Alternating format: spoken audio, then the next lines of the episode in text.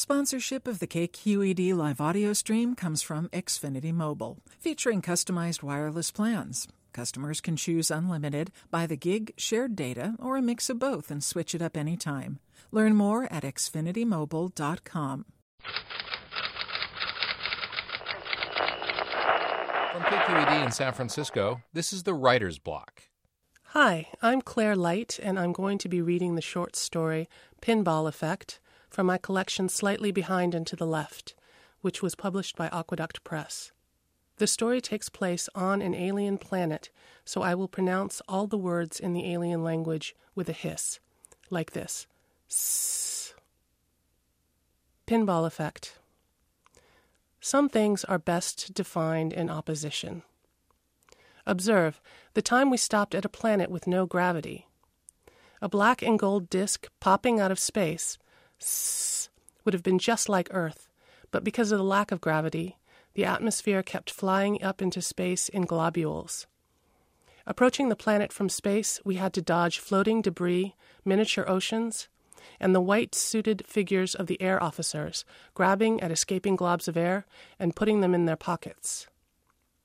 We were to stop for repairs and maintenance for five revolutions of the planet.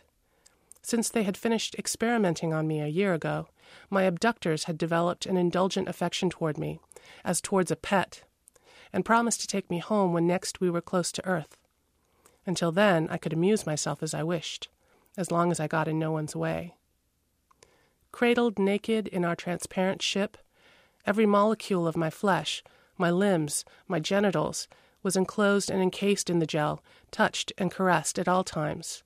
I was a young man, my nerves not yet fully formed, my courage still in question. On the ship, I was under constant, gentle stimulation, able to see and feel everything but touch nothing. The happenstances of space arrayed before me like a tray of sharp jewels I couldn't escape. But it was the velvet against which those jewels were displayed that frightened and arrested me.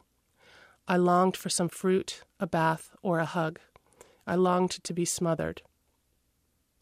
The atmosphere of was friendly to my sort of species, my abductors told me. I could go down if I wanted. Although I feared what new form of life I might find there, S was my chance to get on solid ish ground for a brief time. My caretaker, Ufluuk, let me go down with a telepathic admonishment not to float off into space, for no one would know, and no one had any time to come get me in any case. I ignored him. Kind as he was, my hand passed through him as I waved goodbye, and I still didn't know if he really existed. Sometime in the past of the planets, there must have been extreme gravity, for nothing but the direst weight could have crushed their mantle into solid diamond.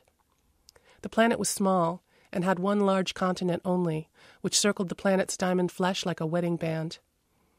The Skians had so configured the continents to keep them from floating away, taking each piece of continent and bolting it to the next with a metal bracket so large you could see it from space, until it formed a self controlling ring around the planet's black diamond mantle. The entire continent was one continuous tropical city of constantly shifting configuration. But it was a real city, tangible, with traffic, contrariness, and flow.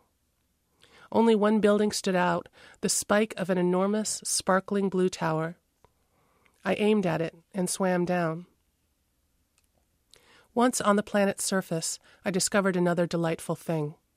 The people were flesh and blood like me. They weren't groups of particles or clouds of gases. They weren't dispersing Ide gel like Ufluuk and my abductors.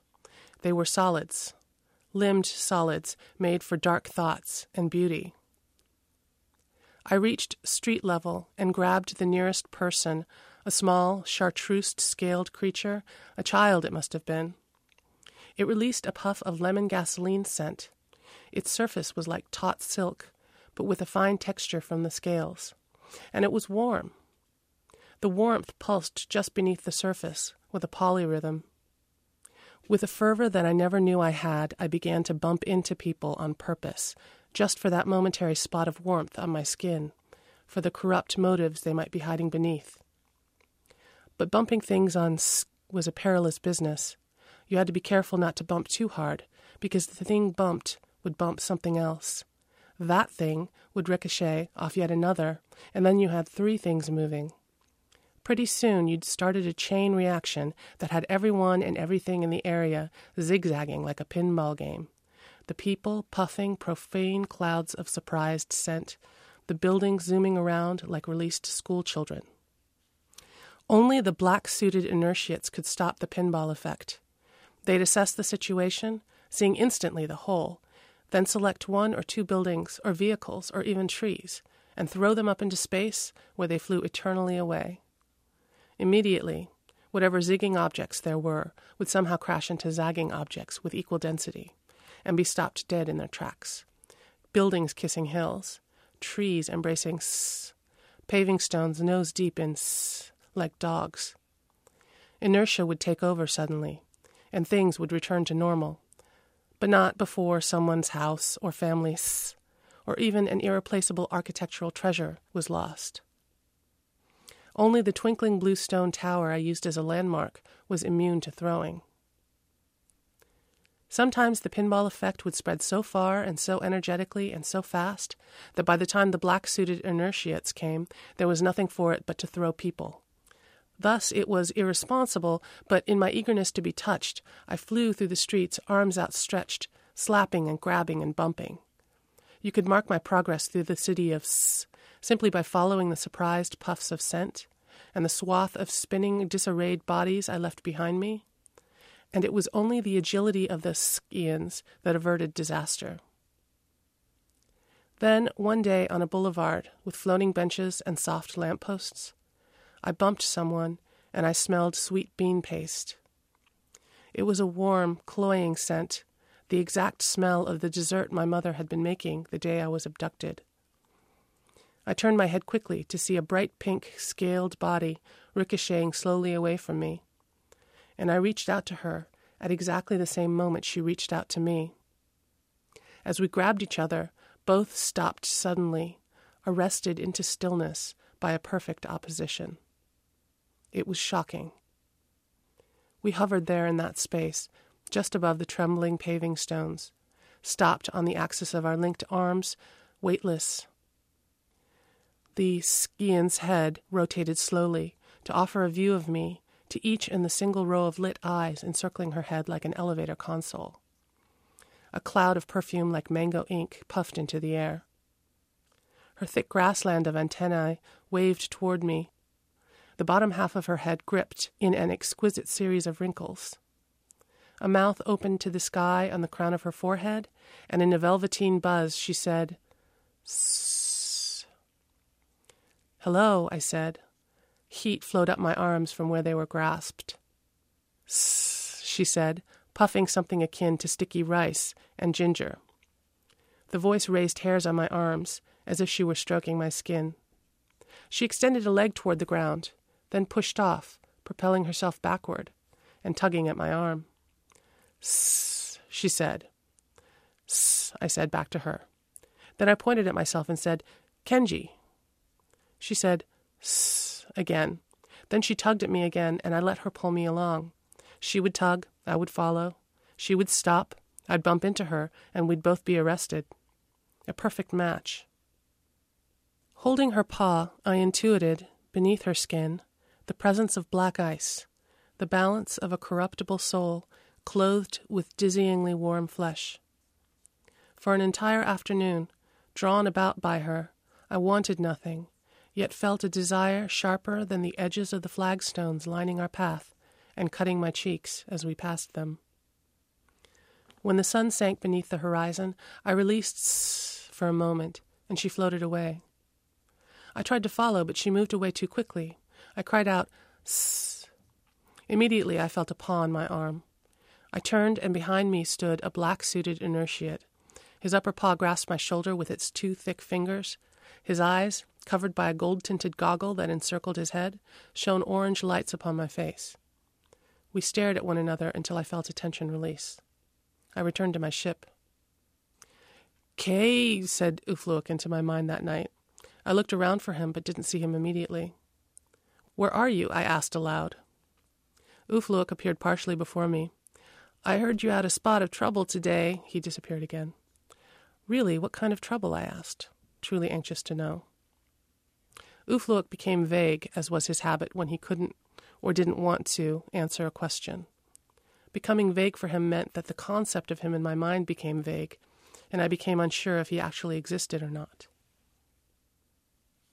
I didn't really sleep while I was with my abductors. Their ship had been programmed to draw the effluvium of my subconscious entirely away from my mind, neaten it up, then deliver it back in a single brief burst every 3.72 hours. The bursts were both energizing and refreshing, and I never felt tired. But there was no proper escape either. Tonight, however, instead of considering the problem of Ufluak, I dreamed of the solution of S. On each succeeding day, I arrowed down toward my scintillating blue tower landmark to start the search for S again. These creatures were as confusing as they were lush and beautiful. She would have changed color when I found her again, and size. But I knew her by the fact that her perfect density stopped me dead. S wrinkled her face when she felt me grasp her arms and say her name. Maddeningly, she would float off whenever I let her go. That week turned magically into two weeks, as the fastidious engineers of S discovered more and more details to toy with on the ship. And every day I met S on a boulevard near the Blue Tower. I would see her from afar, but she would not appear to see me until I was close by and called out, S softly. Then she would turn and wrinkle her face, and I would take two of her wrists in my hands. Every day S changed her color for me, one day being a dull bronze, the next a cheery purple, and so forth through the possibilities. Finally, my desire grew intolerable. I wanted to be alone with S. One day, rather than let her draw me along, I pulled at her until we came to the base of my glittering blue tower. I had never before been inside. We floated up through the shaft of the tower to the viewing platform at the top. The city trembled around us like jumping beans. My hand trembled around her wrist. Above, we could see the white specks of air officers climbing up or down the fading atmosphere. Below, we saw the black pocks of inertiates patrolling or controlling the disturbances. Occasionally, a larger building would leap up, or lie down, or spin like a top, with the colored specks of skins tossed in strewing patterns away from it. I turned to S and stroked her scales. Her surface withdrew a bit, but then she stretched all three of her delicious arms outward with rubbery liquidity.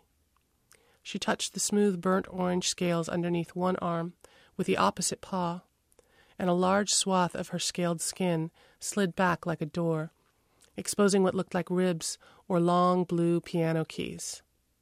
She puffed a strange scent that I didn't recognize, and suddenly, without will, I thrust my hand into her ribs and strummed them. They were not hard to the touch like bone, but rather soft, with a sort of tense give, like the surface of gelatin. They quivered with the movement of my hand, revealing the blackness of what must have been her heart behind them, and then were still again. As I touched her, her skin released a bouquet of scents I had never smelled from her before, a more intense and daring combination of scents than I had ever imagined she could create. I was startled and a little dismayed, but steadied myself, reached out my hand, and struck her keys another long, lingering stroke. Her spray this time was overwhelming. I lost my mind in an instant, and I leapt toward her. I seized from one of her three sides, pressing every available inch of my benumbed and nerve racked body to every available inch of her scales. Then, before I could react, all the scales on her body hardened and stood up straight into needles so fine that all they could do was puncture.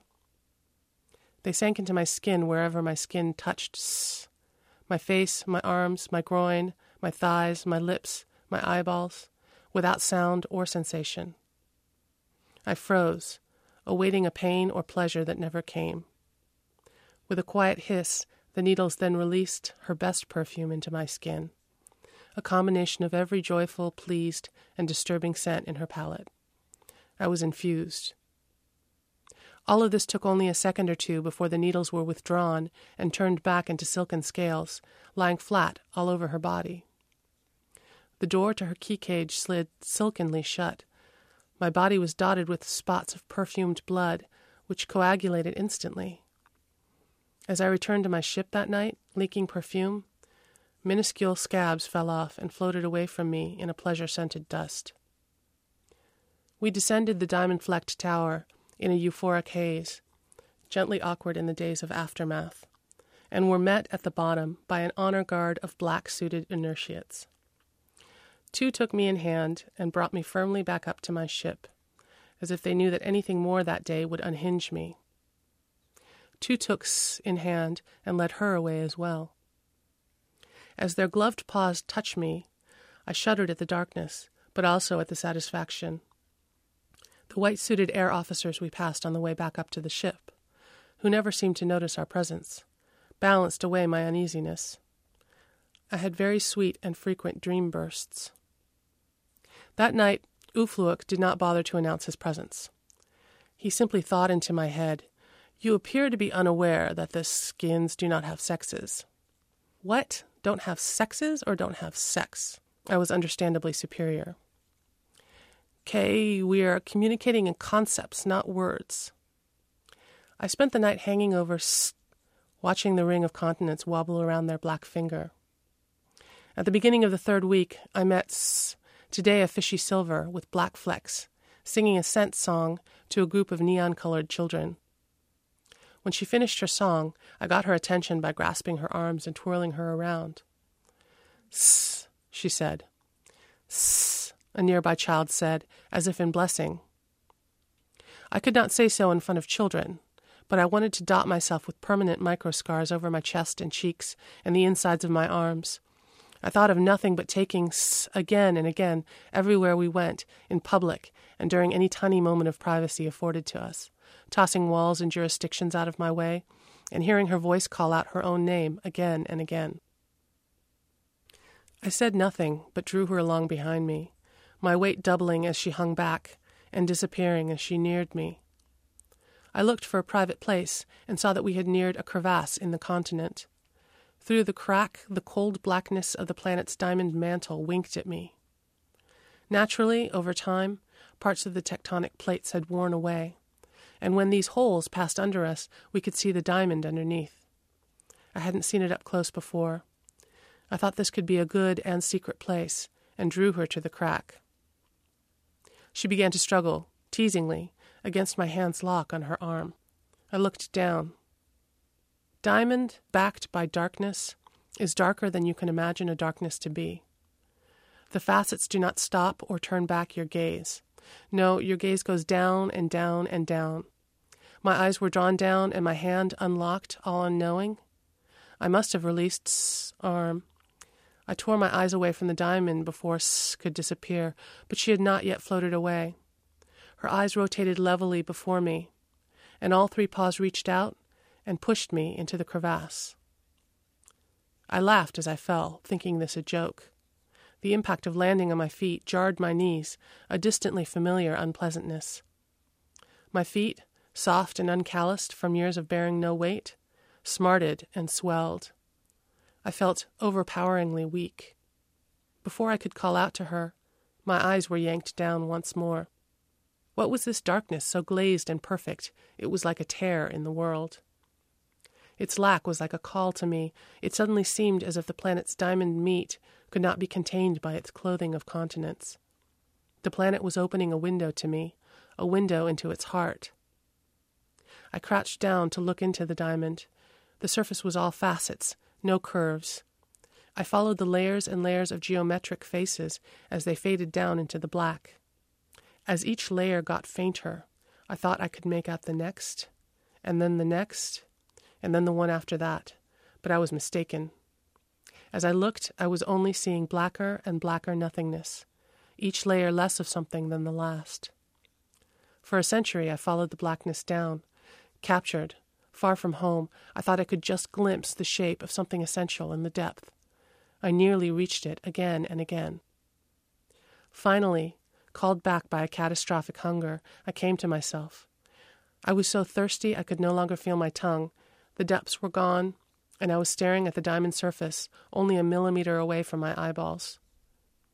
I tried to move my head, but could not. I was spread eagled, face down, actually being pulled deeper into the diamond, every molecule of my body straining down into the black, as if called by a divine magnet. As I lay, terrified and observing, my spine fell between my lungs. My lungs pressed against my front ribs. My ribs pressed my chest, my nipples elongated forward. The cartilage of my nose softened as the tissue inside my skull surged forward to meet it.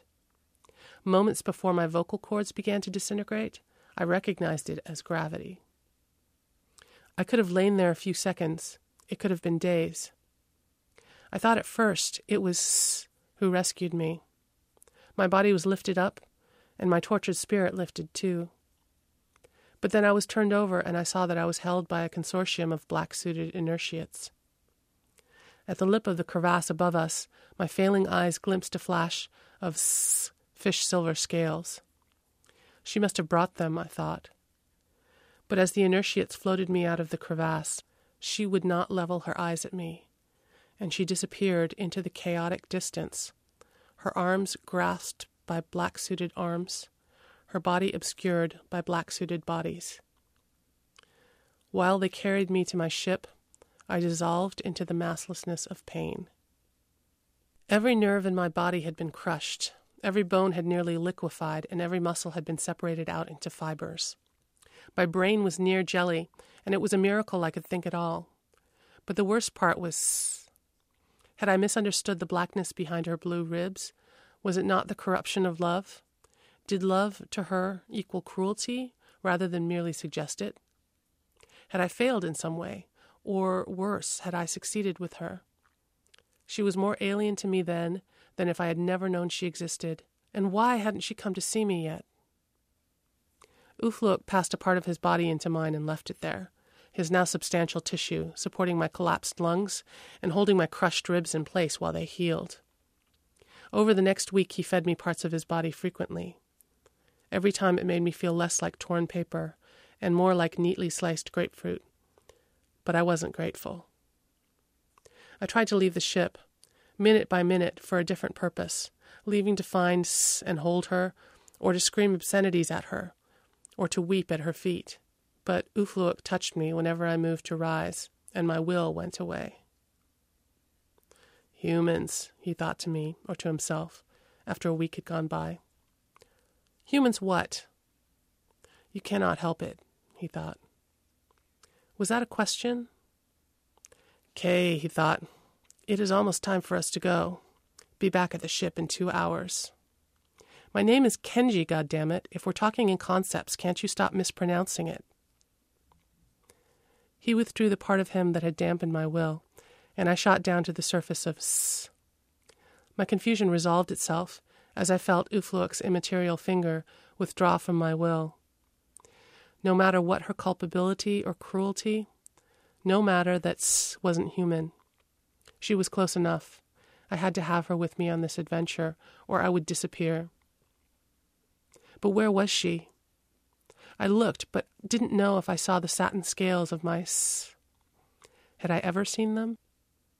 Almost certainly she had changed color and texture again. Perhaps she was even now next to me, pretending not to know me in her cruelty. I began grabbing each scion I passed and spinning around to see if the scion's density stopped our spin. None of the ones I grabbed was she. None of them stopped our spin, but just revolved around and around and around, puffing silly scents like tungsten or rosé, until I released them. I must have grabbed at least a dozen, before I realized that I could not spin around the entire population of the city. Or could I? Darkness passed beneath my feet. The next skin who came near me, I shoved away hard, and he spun off lightly like a dried petal. Not she, then. I shoved another one, so dense that I was the one who shot away from him. Also not she. I watched the bodies they rammed into. Not she, not she, I shoved towards my bright blue tower, spinning each body I passed. Each person threw limbs out, windmilling arms trying to stop their flights. I didn't look, didn't care that the buildings, the trees, and the paving stones were moving. Then I saw her, not so far away in the distance. It had to be her. I knew her, finally, in my soul, I knew her. Nobody else could have that feel. This must have been why she crushed me, so I could find her. I had passed some sort of test. I made a line in her direction, but then a body slammed into me, pushing me obliquely away. I swam furiously and saw that she was closer, but then a poorly designed street lamp took her by surprise. The air was filled with sprays of rust, liver, and tomato. I called, Sss, and saw her head jerk around. Her face wrinkled, and then we were slammed again, she by a quadricycle, I by a bowling cube, in neatly opposite directions. She spun and spun, and I swam and swam, and every time we came within earshot, we were pinballed away. I could not reach her. A steady paw grabbed me from behind and stopped my motion. I looked around at the black encased arm of an inertiate as another one nearby calmly and easily stilled flight. It held her grasped in its paw as the two experts considered. I shook myself free and walked towards her. I was barely aware that the entire landscape was careening around us as I moved towards S in the pinball's eye. Clods of dirt exploded around her head like fireworks as the inertiate's paw held her shoulder firmly. Her eyes spun at me. I reached one hand out and just touched her scales. With the other hand, I reached out to brace myself against the nearest solid thing. It was the tower. I pressed into it. Sss, I said to her. The tower moved. She wrinkled her face. The tower tipped. The inertiates jerked out of repose, signaled each other. One grabbed me again and held me against the ground. The one holding her seized her with all three arms. He threw her up at the sky in a slightly angled trajectory that missed every sailing sedan chair and clod of pedals still in motion.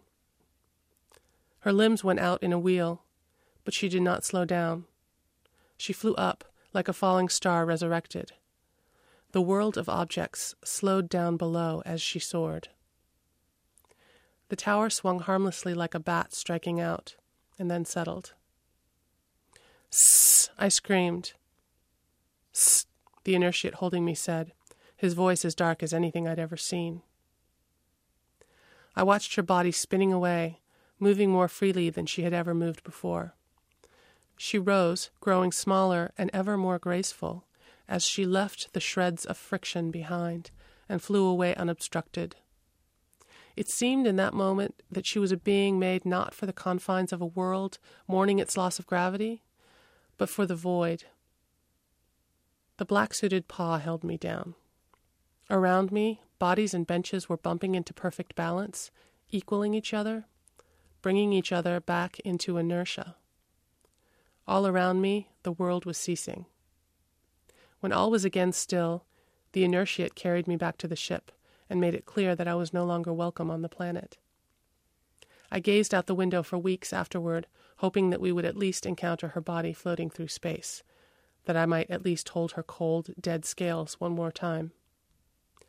Of course, I never saw her again. I also never saw the terrifying jewels and blackness of space again. Never saw anything in space again but clarity and structures. But for me, the night sky has always held the possibility of frozen life and eternally preserved beauty. Every gravitied world I've stood on has possessed the possibility of drawing to it her remains. And some day I could be standing here or somewhere, and her body could fall into my arms from the sky, as if she were made for a world that holds its own. She would be dirty, lumpen, and magicless, and I'm sure I'd find that we weigh exactly the same. To subscribe to the Writer's Block and hear more stories, visit kqed.org slash writersblock. The Writer's Block is produced by KQED.